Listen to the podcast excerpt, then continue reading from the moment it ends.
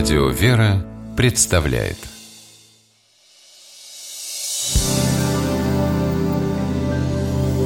Первый источник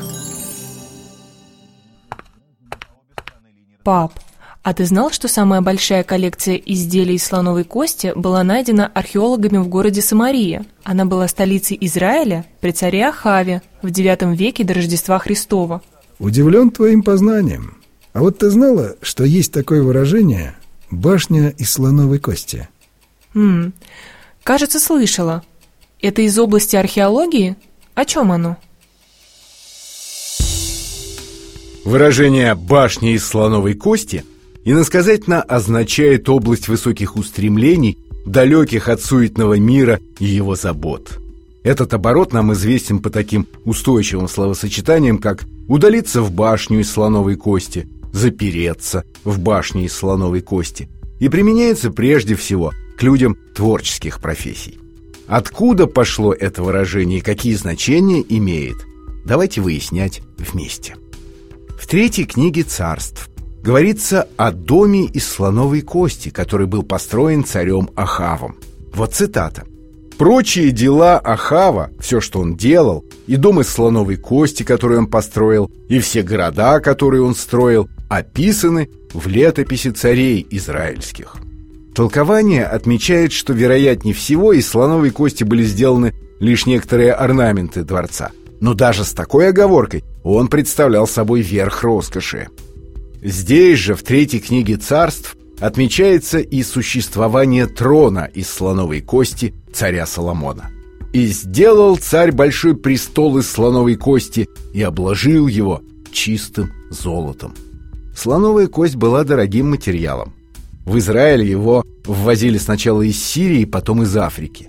Резные изделия, облицовочные материалы и украшения из слоновой кости были нередки в Израиле, хоть и стоили дорого. В ветхозаветные времена слоновая кость Изделия и постройки из нее символизировали богатство и красоту. Упоминание о слоновой кости в этом же смысле мы встречаем и в книге пророка Амоса. Вот цитата.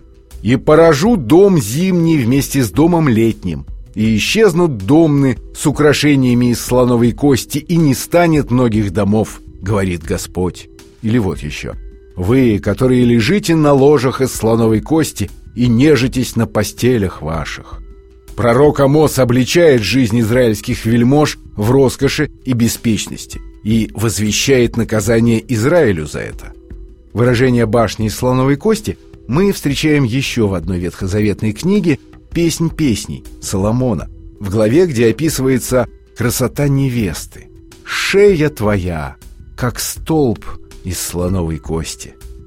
Считается, что выражение – стало распространенным в светской среде благодаря французскому критику XIX века Шарлю Агустену де Сент-Бёву.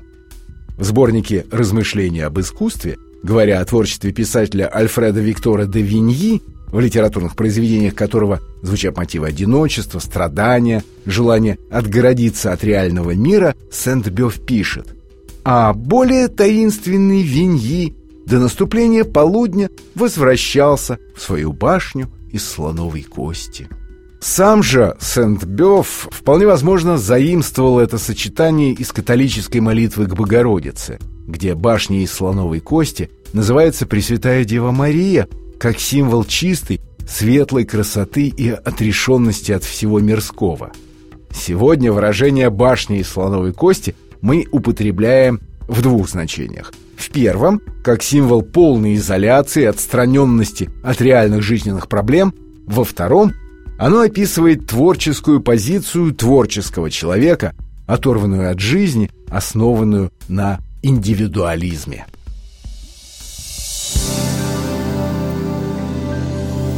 Первый источник –